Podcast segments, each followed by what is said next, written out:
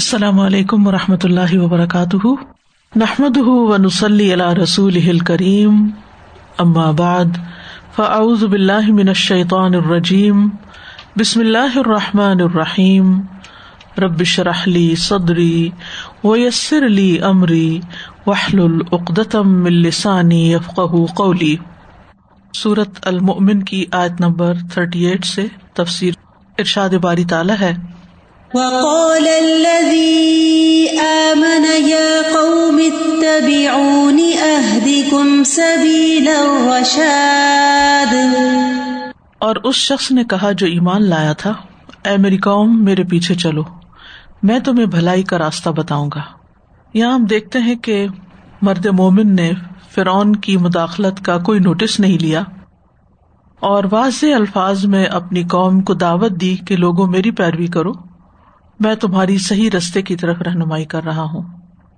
یعنی پورے کانفیڈینس کے ساتھ اس نے اپنی بات جاری رکھی، اپنا طریقہ بتایا کہ میں تمہاری خیر خواہی چاہتا ہوں اور تمہیں صحیح راہ دکھانا چاہتا ہوں۔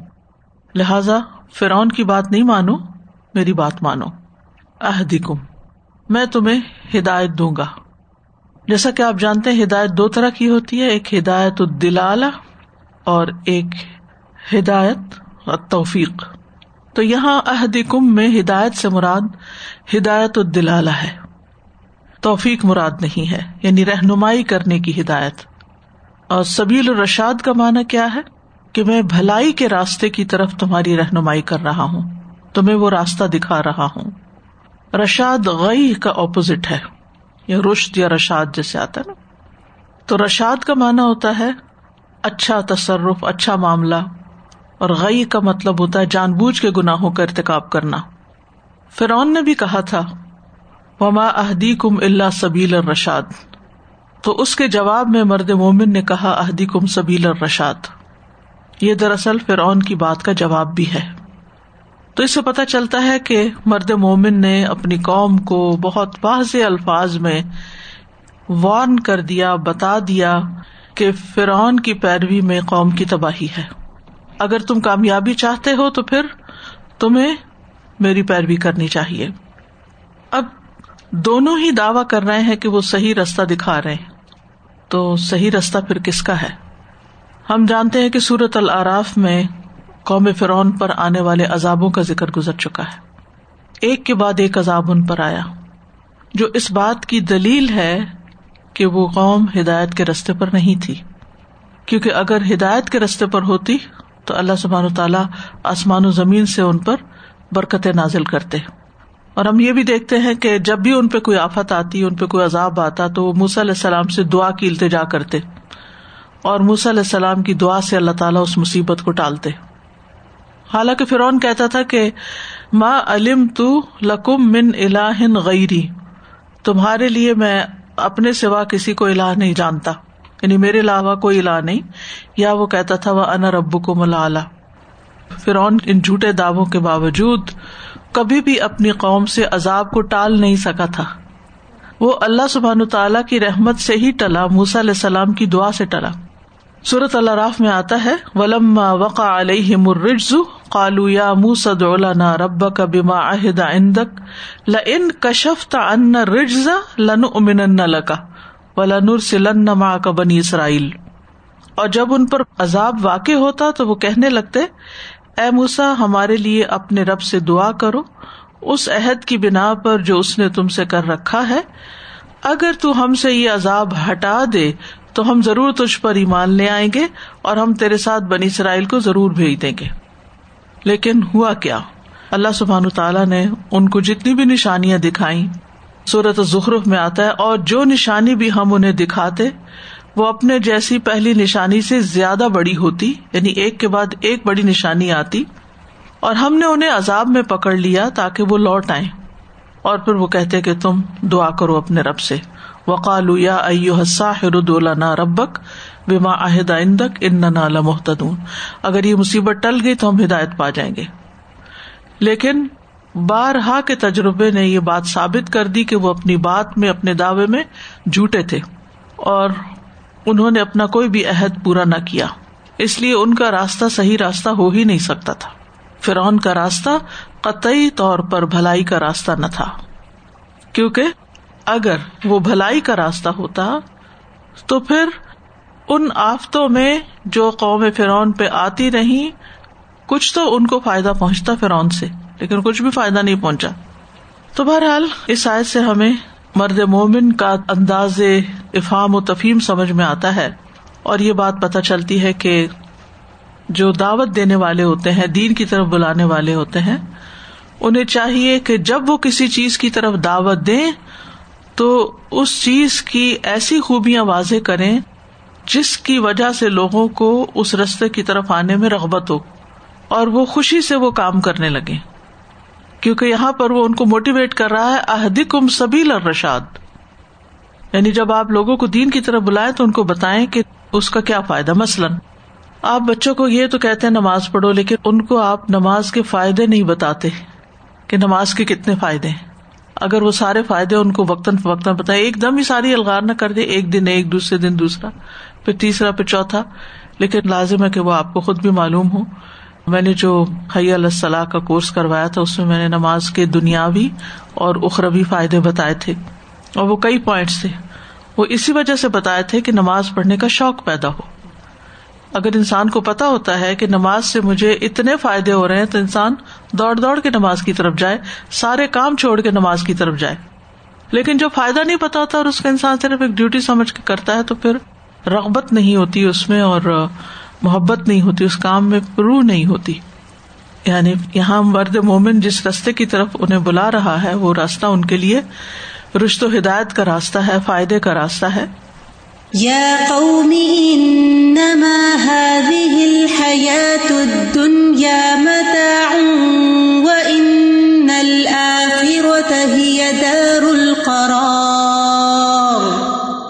میری قوم، یہ دنیا کی زندگی تو معمولی فائدے کے سوا کچھ نہیں۔ اور یقیناً آخرت وہی رہنے کا گھر ہے۔ پھر بڑے اخلاص کے ساتھ، بڑی محبت کے ساتھ یا قومی کہہ کے پکارتا ہے اور دنیا کی حقیقت بتاتا ہے کہ یہ دنیا کی زندگی تو بس متا ہے۔ متا ہر وہ چیز ہوتی ہے جس سے فائدہ اٹھایا جاتا ہے۔ جیسے کھانے پینے کا سامان، گھر کا ساز و سامان، تجارت کا ساز و سامان۔ تو دنیا کو متا کیوں کہا گیا کہ اس میں انسان مختلف چیزوں سے فائدہ اٹھاتا ہے؟ ابن منظور السان العرب میں کہتے ہیں کہ اصل میں لغت میں متا ہر اس چیز کو کہتے ہیں جس سے فائدہ اٹھایا جائے اور اس سے منزل مقصود تک پہنچا جائے اور اس کو سفر کے لیے بطور زیادہ راہ لیا جائے اور اس کا خاتمہ دنیا کی زندگی میں ہی ہو جاتا ہے۔ یعنی دنیا اگر متا ہے تو ہمیں کیا کرنا ہے پھر اس سے؟ فائدہ اٹھانا ہے۔ اصل منزل تک پہنچنے کے لیے فائدہ اٹھانا ہے۔ آخرت کی تیاری یہاں کرنی ہے۔ اس کو زیادہ راہ سمجھنا ہے۔ نہ کہ اس کے اوپر مکمل بھروسہ۔ اور یہ یاد رکھنا ہے کہ یہ جو کچھ بھی ہمارے پاس ہے، یہ بس صرف اس دنیا کی زندگی تک ہے۔ اپنی چیزوں پہ جا کے نظر ڈالیں۔ جو بھی آپ کی بلونگنگس ہیں، آپ کے لباس ہے آپ کے میک اپ کا سامان ہے، آپ کے شوز ہیں، آپ کی جو چیزیں بھی ہیں، ان پہ ایک نظر ڈال کے کہا کریں، بس یہ اس وقت تک میرے لیے فائدہ مند ہے جب تک میں زندہ ہوں۔ جب میں مر جاؤں گی تو ان میں سے کوئی چیز میرے فائدے کی نہیں۔ میرے لیے پھر یہ میننگ لیس ہو جائے گی۔ ہاں اس صورت میں یہ فائدہ مند ہے اگر میں ان سے اپنی آخرت کا فائدہ اٹھاؤں۔ ان کے بارے میں اچھی بصیت کر جاؤں۔ کہ یہ چیز فلاں کو دے دیں، یہ فلاں جگہ صدقہ کر دیں۔ اور اپنی زندگی میں بھی ایکسٹرا چیزیں نکالتے رہیں۔ اپنے وقت کو، اپنی طاقت کو، اپنی صلاحیت کو، اپنی قوتوں کو، ان ساری چیزوں کو اپنی آخرت کی تیاری کے لیے لگاتے رہیں۔ دنیا میں ان کی جتنی ضرورت ہے، دنیا کے لیے بھی ان کو استعمال کرے لیکن ان ساری چیزوں کو صرف دنیا کے لیے استعمال نہ کرے یہ سارے کا سارا یہی کھپ جائے اور آگے کے لیے کچھ نہ ہو۔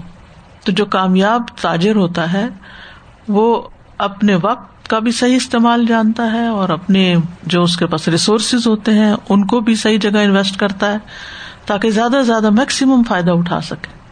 تو متا وہ چیز ہے کہ جس کا فائدہ ایک خاص وقت تک ہوتا ہے، پھر اس کے بعد وہ ماند ہو جاتی ہے، ختم ہو جاتی، قائم نہیں رہتی۔ تو یہاں قرآن مجید سے ہمیں پتہ چل رہا ہے اور دیگر آیات سے بھی پتہ چلتا ہے کہ دنیا ساری کی ساری متا ہے اور دنیاوی لذتیں ساری ہی وقتی ہیں۔ ماند پڑ جاتی ہیں، ختم ہو جاتی ہیں۔ صورت رات میں آتا ہے و فرح بالحیات دنیا و مل حیات دنیا فل آخرتی اللہ متا اور وہ دنیا کی زندگی پہ خوش ہو گئے، حالانکہ دنیا کی زندگی تو آخرت کے مقابلے میں بس ایک حقیر متا ہے۔ چاہے کسی کے پاس ایک چھوٹا سا گھر ہے، ایک بہت بڑا مینشن ہے، کوئی فرق نہیں پڑتا۔ آخرت میں اس بنا پہ کسی کا فیصلہ نہیں ہوگا۔ ابن عطیہ کہتے ہیں کہ اللہ تعالیٰ نے ان لوگوں کو اپنے اس قول میں جاہل قرار دیا ہے جو فری ہو بالحیات دنیا یعنی دنیا کی زندگی کے سامان سے خوش ہوتے رہتے ہیں۔ یعنی دنیا اکٹھی کر کے خوش رہتے ہیں۔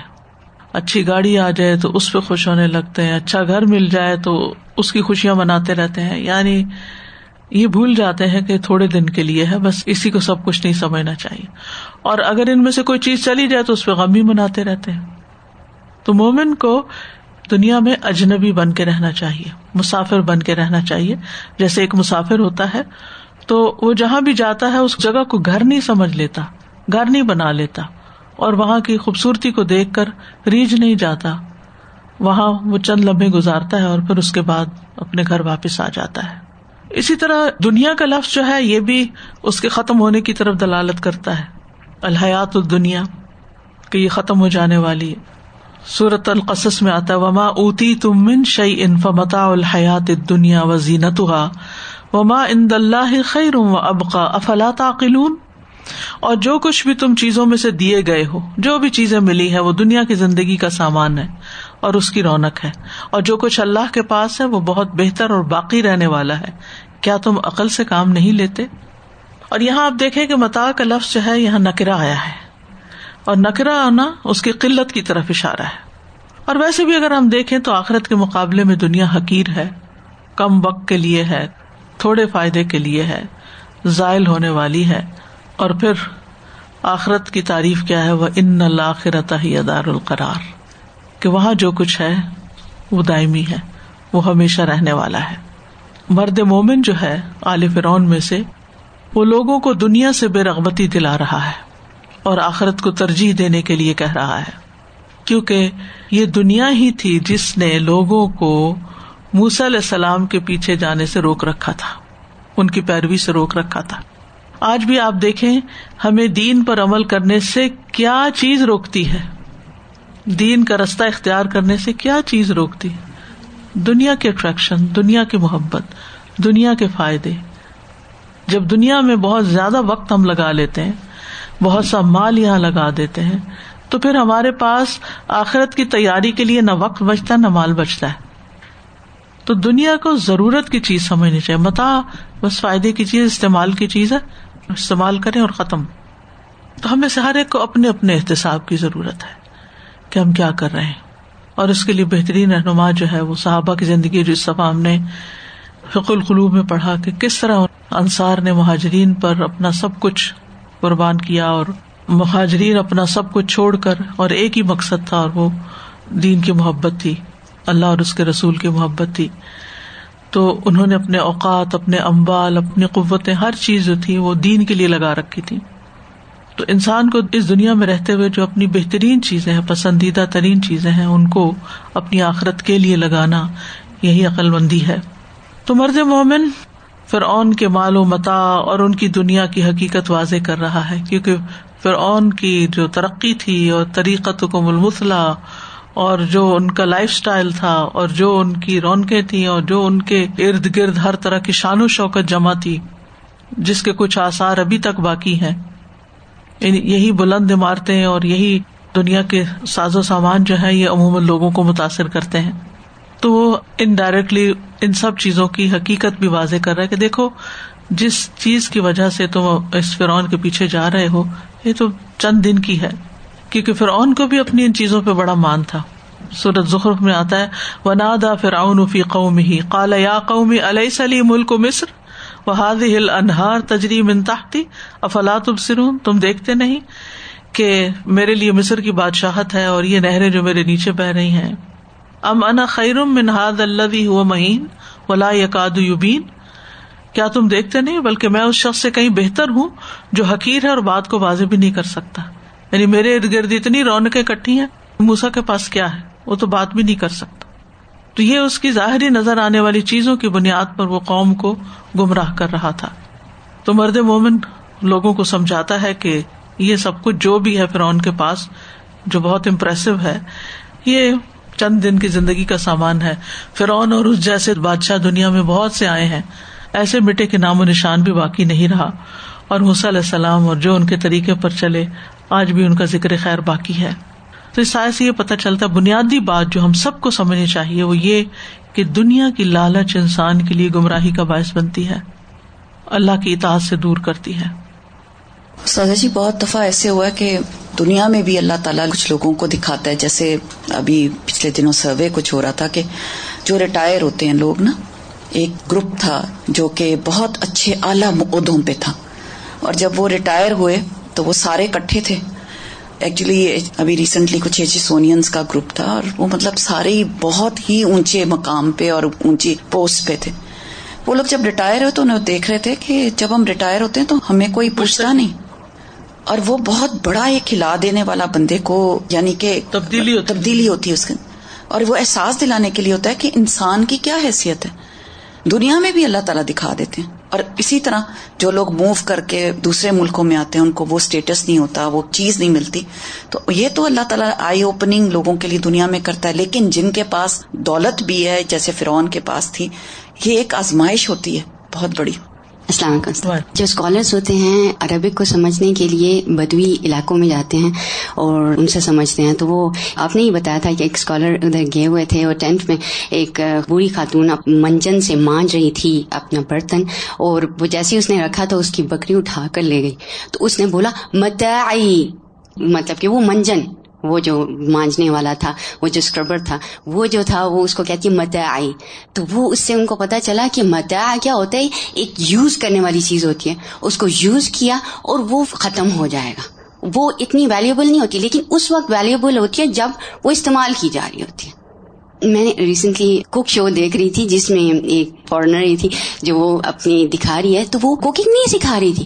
وہ کیا کہہ رہی ہے؟ میں اس چمچے سے پیار کرتی ہوں۔ میں اس سے پیار کرتی ہوں۔ وہ کوکنگ سے پیار دلا رہی تھی۔ وہ کوکنگ نہیں سکھا رہی تھی۔ اور اس میں اس کی بچی اتنی انوالو اور وہ بتا رہی ہیں کہ یہ والا چمچہ ایسے استعمال ہوتا ہے۔ And I love it and I love it تو یہ لو جو ہے کریٹ کرنا کسی لرننگ میں بہت ہیلپ کرتا ہے۔ مخلوق کے لیے جو محبت ہے وہ تو صرف اللہ کی خاطر ہے۔ حضرت سلمان علیہ السلام نے کہا تھا کہ انی احباب تو حب الخری ان ربی۔ من عمل فلا يجزى مثلها، ومن عمل صالحا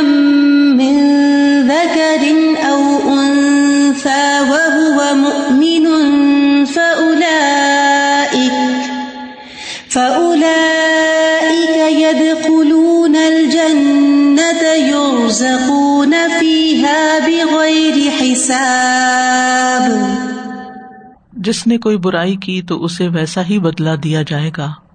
اور جس نے کوئی نیک عمل کیا، مرد ہو یا عورت، اور وہ مومن ہو، تو یہ لوگ جنت میں داخل ہوں گے۔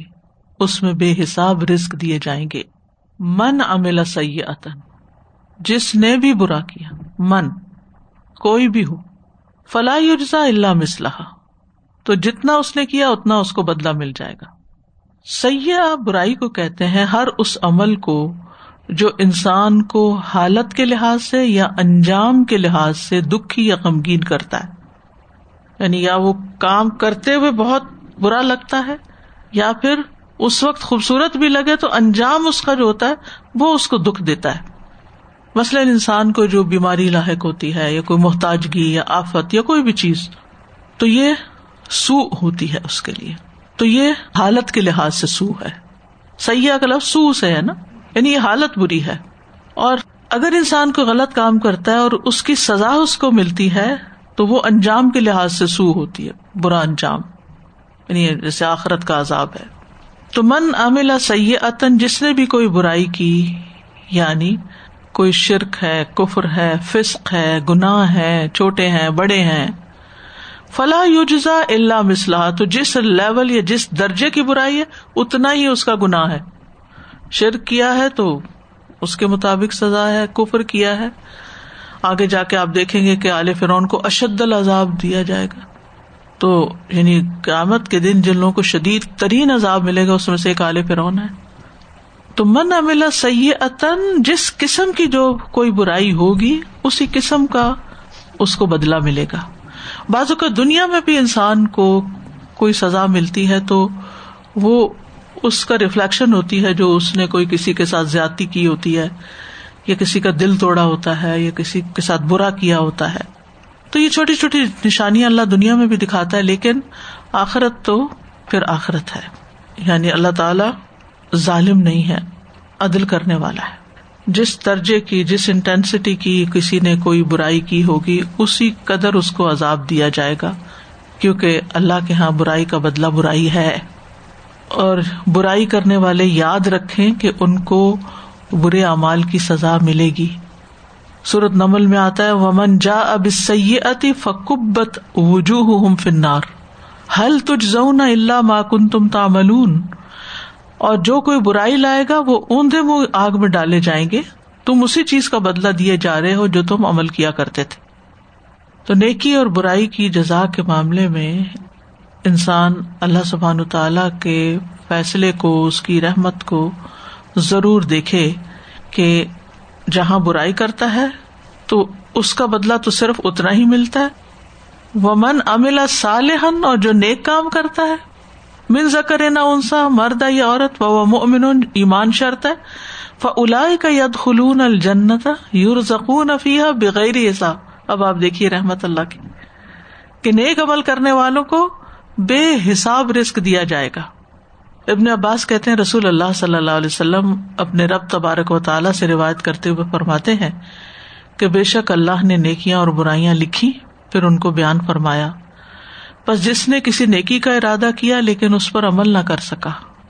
تو اللہ نے اس کے لیے اپنے پاس ایک مکمل نیکی لکھ دی۔ اچھی اچھی نیتیں کرنی چاہیے۔ اور اگر اس نے ارادہ کرنے کے بعد اس پر عمل کر لیا، تو اللہ تعالیٰ نے اس کے لیے اپنے پاس دس نیکیوں سے لے کر سات سو تک، بلکہ اس سے بھی زیادہ لکھا۔ اور جس نے کسی برائی کا ارادہ کیا، پھر اس پر عمل نہیں کیا، تو اللہ نے اس کے لیے اپنے پاس ایک مکمل نیکی لکھ دی۔ اور اگر اس نے ارادہ کرنے کے بعد عمل بھی کر لیا تو اللہ نے اس کے لیے ایک برائی لکھی۔ مسلح ومن امل صالحم من ذکر نہ انسا وہ مؤمن۔ اور جو نیک عمل کرے اور نیک عمل کی قبولیت کی شرط آپ کو معلوم ہے، دو ہے کہ طریقہ بھی ٹھیک ہو اور نیت بھی اچھی، اندر بھی ٹھیک، باہر بھی ٹھیک۔ اور ایمان شرط ہے قبولیت کے لیے۔ سورت توبہ میں آتا ہے، وما منا اہم انتخ بل من ہم نفقات اللہ ان کفر بلّہ و رسول ان کے صدقات قبول ہونے میں کوئی چیز مانے نہیں، مگر یہ بات کہ انہوں نے اللہ اور اس کے رسول کا انکار کیا تھا۔